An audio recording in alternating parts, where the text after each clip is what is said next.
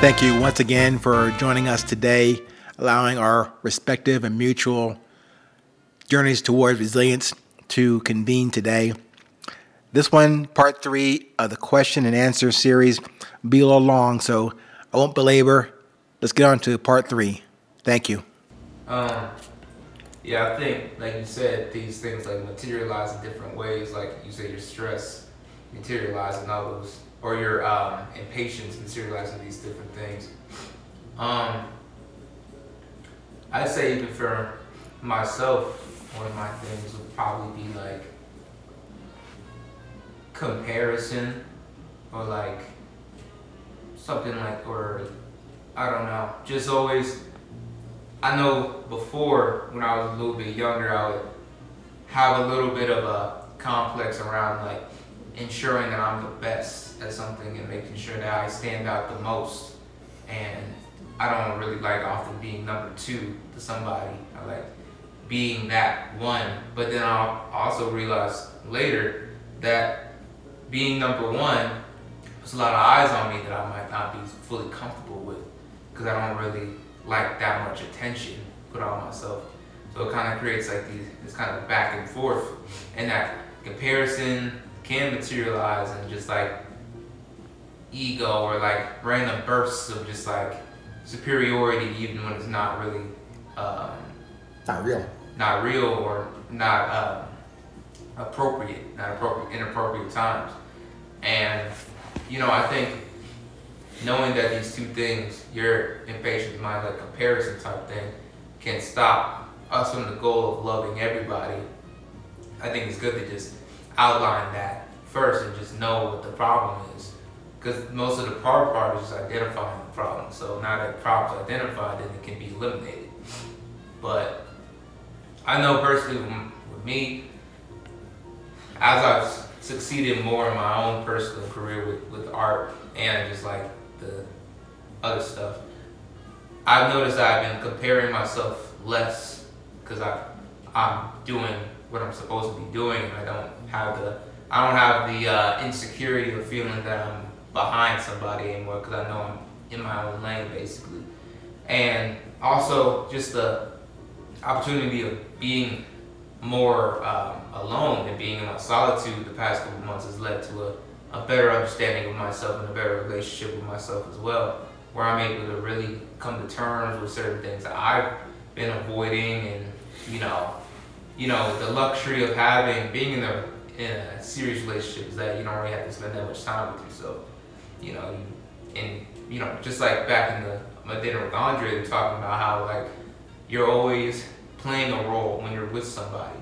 When no matter who you're with, you're playing a certain role, and you, people never really see who you are fully, because you're always going to portray yourself in some exaggerated way. You and know? No, nor do you see who you are in that relationship. Right, yeah. But that's, it's the closest, you, you with yourself, that's the closest you ever see yourself. But definitely not with other people, you know? So it's it's kind of difficult, or just it's kind of challenging.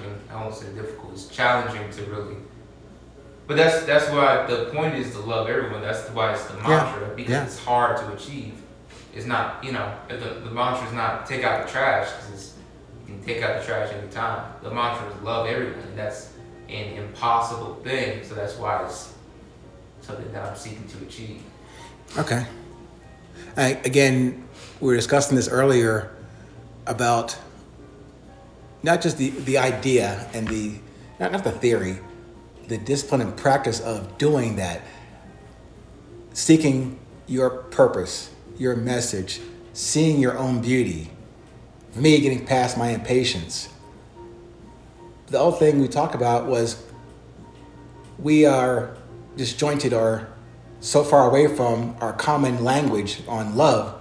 And you're, I think you were saying earlier about someone did a study on animals and insects, their vibration or their their tone or their how they communicate. You're saying the same thing, just yeah. different um, lengths of frequencies. Yeah, so I saw this video online, I think it was TikTok or something, about they were showing these different animals like a bee and like a whale, lion, and all these things, and all they, you know, all of them have that kind of, it's kind of like buzzing or humming or roaring or something like that within their language, and they were just slowing, they slowed down the buzzes of the bees, the vibrations of that, and it sounded like a whale. It sounded like a whale doing the thing, and like they sped it up, and it sounded like a tiger or something like that when they're growling or something like that. And they just showed that like there's, there could be a possibility that like animals just speak in that, in terms of the vibration, mm-hmm. frequencies, and it's not about, well, obviously they don't speak in languages, but yeah. like it could just simply be frequency in the way that they speak through those like vibrations and everything like that. And then maybe us as humans, like you were saying earlier, when I was saying we're way more intelligent, but you were saying we may be, in fact, be less intelligent than these animals because we kind of overcomplicate things with these words and dialects. And I think all of us would say that sometimes there aren't even the right words. There aren't even enough words that really say how you really feel. So sometimes words just get in the way of feeling. So wow, that's interesting you say that, because kind of closing out this this part of this, we covered a lot of, a lot of territory, but right there, the question I asked you on sharing a purpose and message in the midst of chaos, even in good times, but what you talked about, that frequency that those animals and insects can share, depending upon how you, you know, lengthen or shorten it, we're the same way. And for me, it comes full circle to what I'm thinking I'm getting to is, I was talking to our neighbor here. She was talking about, and we, we agreed, the call for love and love, the sound of love. And for me, I put that in my in my heart, then got to my heart. That's where it comes from for me. That is the vibration that I'm trying to relate in these podcasts and my book about. That is the common connection we have as human beings that we are so far away from, but is that, the heartbeat.